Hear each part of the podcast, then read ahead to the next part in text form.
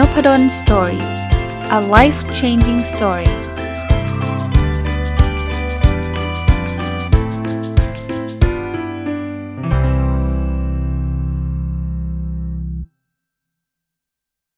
สวัสดีครับ ยินดีต้อนรับเข้าสู่นพดล Story podcast นะครับ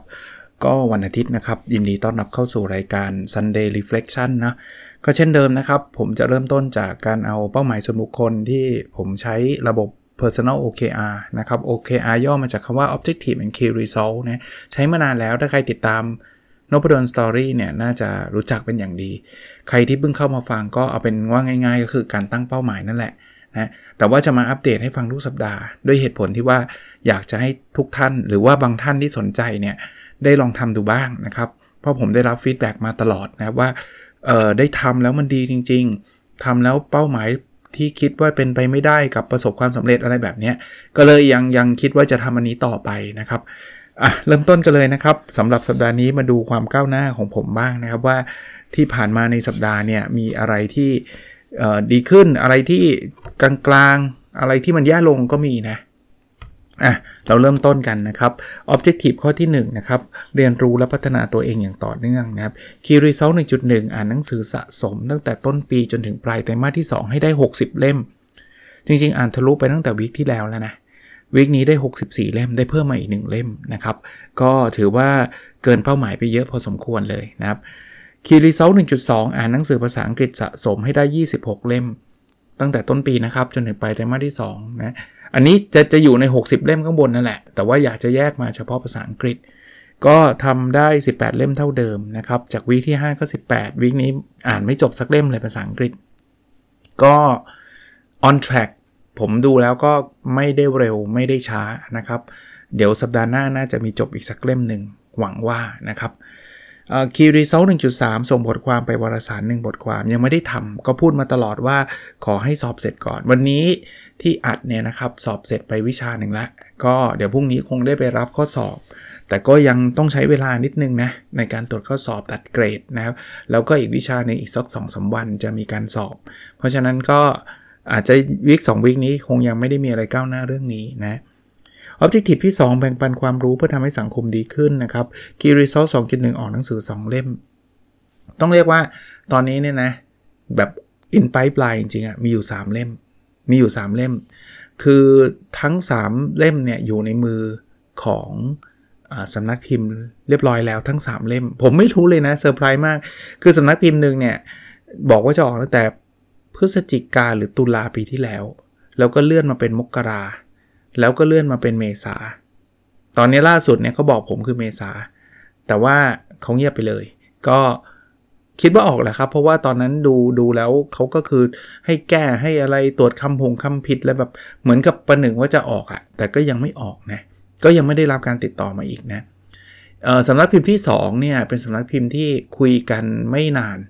นะครับ แล้วก็บอกผมว่างานสัปดาห์หนังสือไม่แน่ใจว่าจะทันหรือเปล่าผมบอกไม่เป็นไร ถ้ามันต้องเร่งมากก็ผมก็ไม่ซีเรียสเขาก็บอกว่า เพราะฉะนั้นเนี่ยต้นพฤษภาหรือเดือนพฤษภาน่าจะได้ออกคิดว่าภายในเดือนพฤษภาคราวนี้ ตอนนี้มันก็ประมาณกลางๆ เดือนน่ะ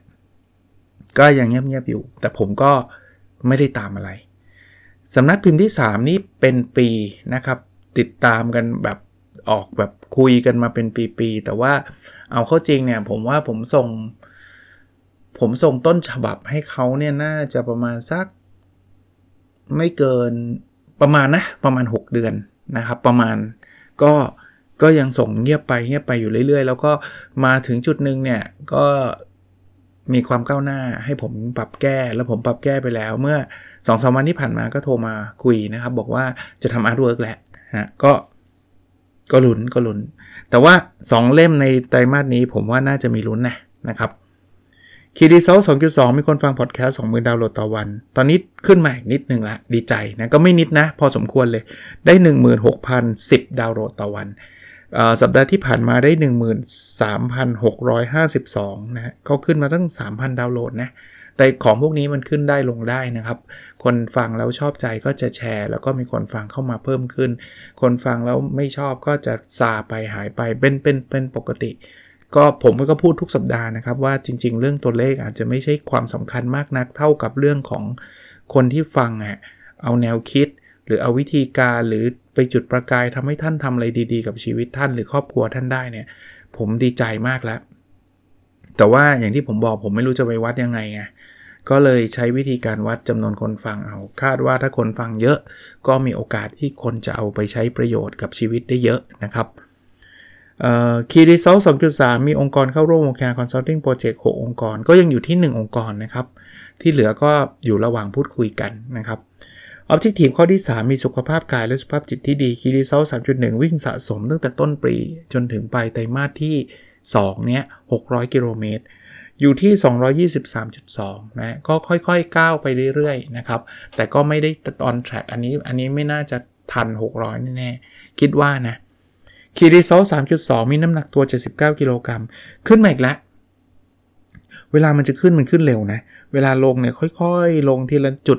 จุดหนึ่งจุดสองจุดหนึ่งจุดสองขึ้นมาเป็น 82.1 สัปดาห์ที่ผ่านมาคือ 81.4 ผมผมตั้งเป้าไว้แบบนี้เลยนะตอนนี้คือตอนนี้ไม่ได้หวังลดเลยอะพอเจอจังหวะทุเรียนมาเนี่ย คือผมเป็นคนที่ชอบทานทุเรียนมากมากแบบมากมากเลยอะเราเราไม่อยากพลาดเอาตรงผมสารภาพเลยไม่อยากพลาด คือแบบ เอาเหอะหนึ่งฤดูกาลหนึ่งปีนะ ขอขอ enjoy หน่อย แต่ก็จะพยายามครับ คือจะไม่ปล่อยไหลแบบเฮ้ยช่างมันกินแหลกอะไรเงี้ย คือไม่ขึ้นเนี่ยผมก็ดีใจมากละตอนนี้อยู่ที่ 82.1 จะพยายามเอาให้อยู่นะ จะลงจะจะเอาให้ลงอยู่ระดับหนึ่ง พยายามลดการกินอย่างอื่นลงอะนะคีรีเซลหนึ่งสามจุดสามอยู่กับครอบครัวสะสมตั้งแต่ต้นปีจนถึงปลายไตรมาสที่ 2 50 วันทำได้ 40 วันละนะครับ ก็ on track หลายอัน on track หลายอันผ่างไกล หลายอันก็ก้าวหน้าไปด้วยดี เกินเกินเป้าหมายไปเยอะนะครับ ไม่เป็นไรครับก็นี่คือที่มาที่ไปของการตั้งเป้าแหละครับ บอกเอ๊อาจารย์จำตัวเรื่องตัวเลขสัปดาห์ที่แล้วได้ยังไง ผมจดใน My OKR Diary นะครับ ก็เป็นเป็นเครื่องมืออันหนึ่งของผมอะในการที่จะอัปเดตตัวเองนะครับ โอเคมาถึงพาร์ทที่ 2 นะ เรื่องราวที่ผมสะท้อนคิดในสัปดาห์ที่ผ่านมา ในสัปดาห์ที่ผ่านมาเนี่ยผมได้เชิญอขอเอ่ยนามนะครับ ท่านดรสุภธิดา ซึ่งผมเรียกท่านสั้นๆ ว่าอาจารย์ปุ้ยนะครับ ท่านอาจารย์ปุ้ยเนี่ยเป็นอาจารย์ที่สอนเรื่อง OKR แล้วผมก็คือท่านเคยทำงานอยู่ที่ Google มาก่อน แล้วก็ตอนนี้ก็เป็นวิทยากรในในหลาย ๆ เรื่องนะครับ แล้วก็มา มาช่วยผมบรรยายเรื่องเกี่ยวข้องกับ case study การใช้ OKR ต่างๆเนี่ยคราวนี้ผมในในโครงการ OKR Consulting Project รุ่นที่ 4 นะ รุ่นที่ 4 ก็ก็เป็นประโยชน์อย่างยิ่งเป็นประโยชน์อย่างยิ่ง แต่ว่าระหว่างฟังเนี่ย ผมได้ไอเดียข้อคิดอยู่พอสมควรเลย คือผมจะไม่เจาะเรื่อง OKR โดยเฉพาะนะ ผมจะเจาะเอาเอาแนวคิด แนวคิด ที่ได้จาก จริงๆอาจารย์ท่านอาจารย์ปุ้ยเนี่ยท่านพูดถึงเรื่อง OKR แต่ว่าผมว่าแนวคิดหลาย ๆ อย่างเนี่ยมันมาใช้กับการดำเนินชีวิตได้ อันแรกนะคือในระหว่างที่ผมจะเรียกว่าท่านอาจารย์ปุ้ยบรรยายเนี่ยผมเซตอัพไอ้ Google Meet นะ Google Meet เนี่ยเป็นระบบเขาเรียกว่าอะไรนะ เป็นคล้ายๆออนไลน์ Channel ออนไลน์แพลตฟอร์มอะก็เหมือน Zoom เหมือน Microsoft Teams แบบเนี้ย แต่ว่าผมดันบังเอิญลืมไปนะครับ เรียกว่าไม่รู้ดีกว่า ว่าจริงๆ Account ผมมันไม่ได้เป็น Account จ่ายเงินเนี่ยมันใช้เวลามันมันมีเวลาให้แค่ชั่วโมงหนึ่งช่วงนั้นเนี่ยจารย์ปุ้ยบอกว่าเดี๋ยวเอา Account จารย์ปุ้ยละกัน เพราะว่าถ้าจารย์ปุ้ยก็เป็นตัวแทนของ Google ในประเทศไทยด้วยทำเรื่องพวกนี้เนี่ยก็ก็เลยสวิตกันคุกคลักนิดหน่อย เพราะว่าคนที่อยู่ในห้องเดิมก็ ก็ต้องออกมาห้องใหม่ ส่งลิงก์ไปให้ใหม่ แต่ว่าก็ก็ใช้เวลาไม่เกิน 1 นาทีนะ ทุกคนก็มาห้องใหม่ได้ครบนะก็ผมก็บอกขออภัยจริง ๆ นะครับ แต่ว่าจันปุ้ยบอกว่าเนี่ยมันเป็นบทเรียนที่ดีอันหนึ่งเลย เพราะว่าเวลากำลังกำลังพูดถึง OKR อยู่เนี่ย OKR คือระบบการตั้งเป้าหมายเนี่ยบทเรียนคือเวลาเราทำอะไรแล้วมันเหมือนมันไม่ได้เป็นไปตามแผนเนี่ยให้ถามตัวเองว่าเฮ้ยดีจังเลยนะ เราได้เรียนรู้อะไรใหม่ ๆ อย่างอย่างเรื่องเรื่องที่ผมเล่าให้ฟังเรื่องนี้ก็เป็นการเรียนรู้สิ่งใหม่คือผมก็ไม่เคยใช้ Google Meet บ่อยนัก มีแต่คนส่งลิงก์มาให้ผมอะไม่เคยสร้างเองบ่อยนักเนี่ยก็เป็นเรื่องใหม่ที่ผมเพิ่งทราบว่าอ๋อจริงๆ ถ้าเกิดเราเป็น free account เนี่ยนะ มันได้แค่ชั่วโมงเดียวนะอะไรเงี้ยผมว่ามาตกผลึกหรือว่าจะมาสะท้อนคิดก็คือว่าจริง ๆ เวลาเราทำอะไรแล้วเราพลาดเนี่ยเรามักจะมาในโหมดของความเสียใจหรือเสียดายว่า ไม่น่าเลยอย่างงู้นอย่างนี้ แต่อีกอีกมุมหนึ่งเนี่ยเราสามารถที่จะตั้งคำถามกับตัวเองว่า เออมันดีเหมือนกันเนาะที่เราได้เรียนรู้เรื่องใหม่ ๆ ผมเคยพูดถึงเรื่องของการล้มเหลว ที่บอกว่าอย่าล้มเหลวฟรีๆให้เรียนรู้เนี่ยคอนเซปต์คล้าย ๆ กัน เรื่องนี้ก็เป็นเรื่องที่ผมอยากจะมาแชร์ อันที่2เนี่ยจริงๆ ถ้าจะพูดแต่เรื่อง OKR เนี่ยนะครับ ก็เราพูดถึงการตั้ง Key Result ซึ่งอาจารย์ปุ้ยพูดถึงว่าเวลาเราตั้ง Key Result เนี่ยนะให้เราตั้งในเรื่องของผลลัพธ์ที่เราอยากได้ ไม่ใช่เรื่องแค่ทำอะไรให้เสร็จ ผมว่าชีวิตเราก็คล้าย ๆกันนะ บางทีเนี่ยเราตั้งเป้าหมายกันเนี่ย เราตั้งแค่ว่าทำอันนั้นให้เสร็จทำนี้เสร็จแต่จริง ๆ แล้วมันไม่ใช่เป้าหมายที่เราอยากได้จริงๆอะ่ะอย่างอย่างท่านอาจารย์ปุ้ยพูดถึง context ของการทำ digital transformation คือการปรับเปลี่ยนการทำงานให้เป็นดิจิทัลเนี่ยก็บอกว่าส่วนใหญ่คนชอบตั้งเป้ากันว่า ลดการใช้กระดาษกี่แผ่น จริง ๆ การลดการใช้กระดาษดีไหมดีครับ แต่ว่าบางทีลดการใช้กระดาษเนี่ยลดไปลดมาเวลาที่ทำงานไม่ได้ลดเลย คือถามถามจริง ๆ ว่า value added ที่เราต้องการได้จากทำ digital transformation คือลดกระดาษจริงหรือ เพราะว่ากระดาษเนี่ยมันคงไม่ได้มีต้นทุนอะไรมากมายหรอก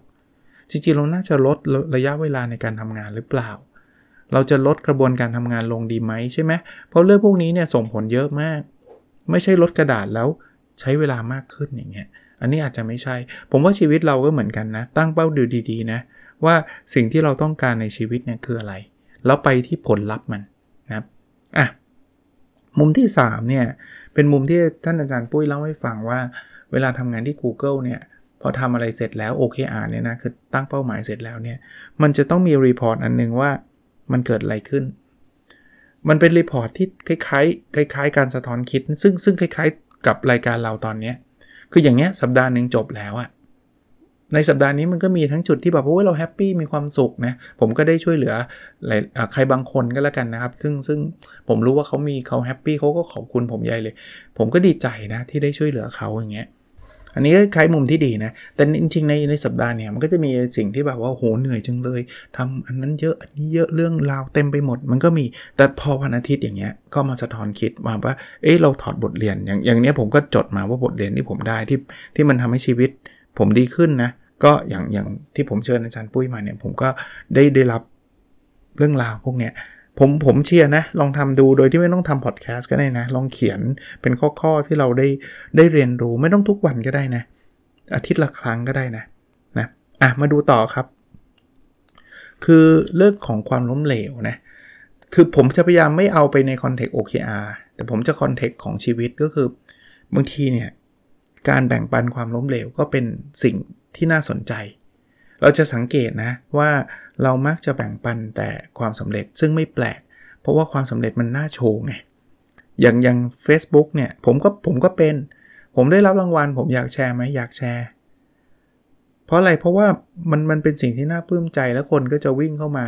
ยินดีด้วยยินดีด้วย แต่ในขณะเดียวกันเนี่ยเราจะไม่ค่อยอยากจะแบ่งปันความล้มเหลว แต่มีถึงจุดหนึ่งเนี่ยนะผมไม่อ่านบทความอันนึงมาว่า เออเฮ้ยเขาเคยมีเรซูเม่ที่แบบปกติเราจะใส่ในเรซูเม่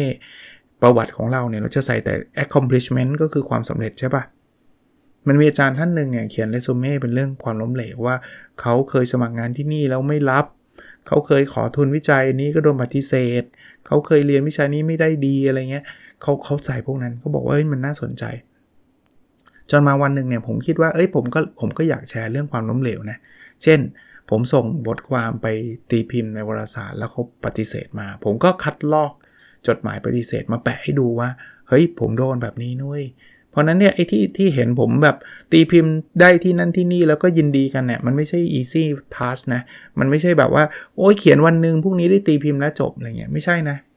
มันมันผ่านกระบวนการโดนปฏิเสธเละเทะแบบนี้มาก่อนโอ้ยตอนนั้นเนี่ยมีคนเข้ามาแบบ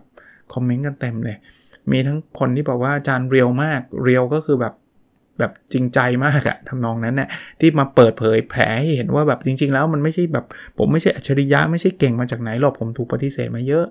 ผมได้เจอ professor ที่เก่งๆมาก ๆ เลยเขาบอกว่าผมก็เจอเยอะกว่าอาจารย์อีก ก็มีคนมาแชร์ ซึ่ง ซึ่งตอนแรกผมคิดว่าหัวระดับเขาคงได้รับตอบรับอย่างเดียวไม่ครับเขาบอกเขาถูกปฏิเสธมากกว่าผมอีก นี่ก็นี่ก็เป็นความรู้ใหม่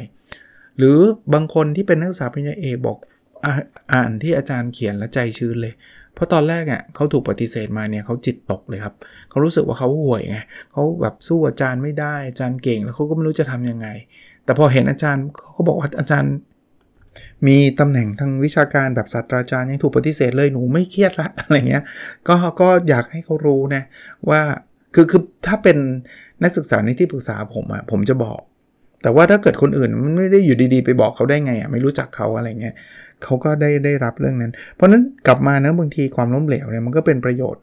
กับตัวเราเองและกับคนอื่นเหมือนกันนะครับ ที่จะมาเล่าให้คนอื่นฟังว่าเออเรื่องนี้มันเฟลนะ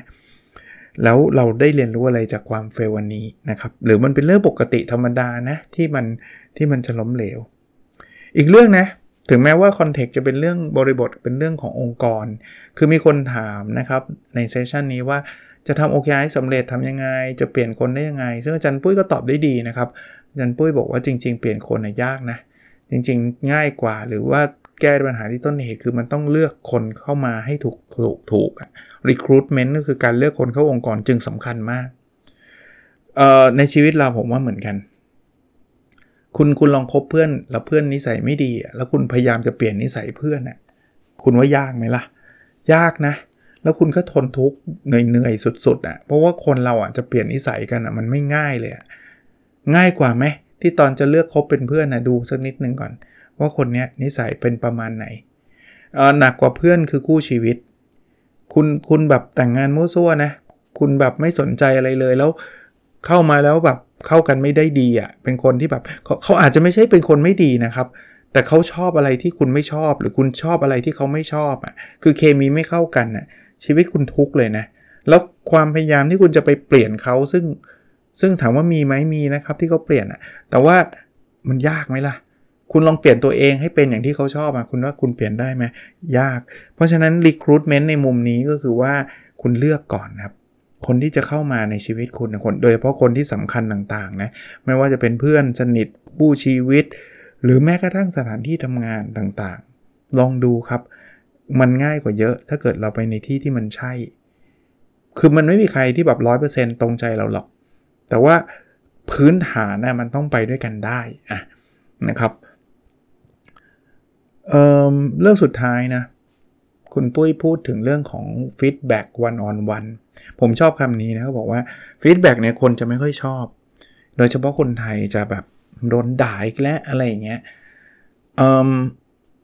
คำคำหนึ่งที่มันมันเปลี่ยน mindset ไปได้คือเขาบอกว่า feedback เนี่ยเอาไว้คลายความกังวลลูกน้อง ผมชอบคำนี้เลย คนเป็นหัวหน้าเนี่ย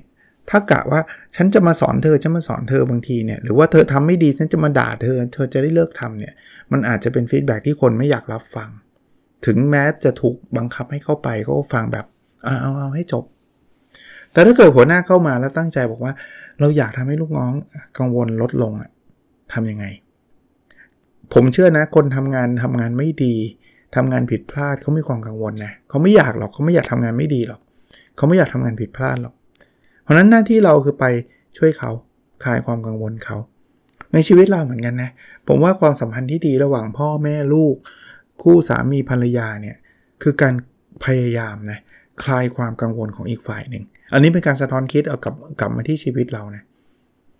คุณคุณลองมองหน้าลูกคุณอะแล้วคุณลองถามเขาว่าว่าเขามีอะไรในใจที่เขากังวลไหม แล้วเราในฐานะพ่อแม่ เราสามารถทำอะไรได้บ้างไหม ที่ช่วยคลายความกังวล บางทีเนี่ยเราอาจจะไม่ต้องหา solution เลย สิ่งที่เราจะช่วยเขาได้คือการฟังเขาแค่นั้นเองครับ ง่ายมากเลยนะครับ ไม่ต้องหาอะไร ลูกบ่นไม่อยากเรียนหนังสือเนี่ย บางทีคุณไม่ต้องไปหา solution ว่าจะทำยังไงดีให้เขาอยากเรียนนะ บางทีสิ่งที่เขาต้องการคือ คนคนหนึ่งที่เข้าใจเขารับรู้เขา แล้วเดี๋ยวเขาก็ลุกไปเรียนต่อ เขาขอแค่อยากจะระบายแล้วก็บ่นให้เราฟังเท่านั้นแหละว่า ไม่ไหวเหนื่อยจังเลย พ่อไม่เบื่อมากเลยที่โรงเรียนครูดุมากอะไรเงี้ยเขาขอแค่นั้นแหละ แล้วเขาก็จะมีพลังกลับไปสู้กับสิ่งนั้นต่อ แต่บางคนเนี่ยไม่ได้แล้วลูกลูกทำอย่างนี้ไม่ถูก ลูกไม่เห็นได้เรื่องอะไรกลายเป็นเรื่องเป็นราวแล้วเขาก็ไม่มีใครนะก็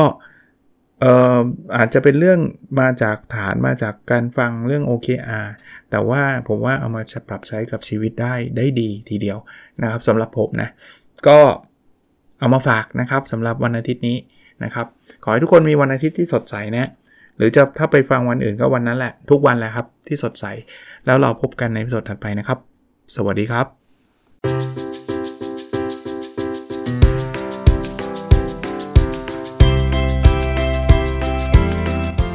n o p ด d o n Story a life changing story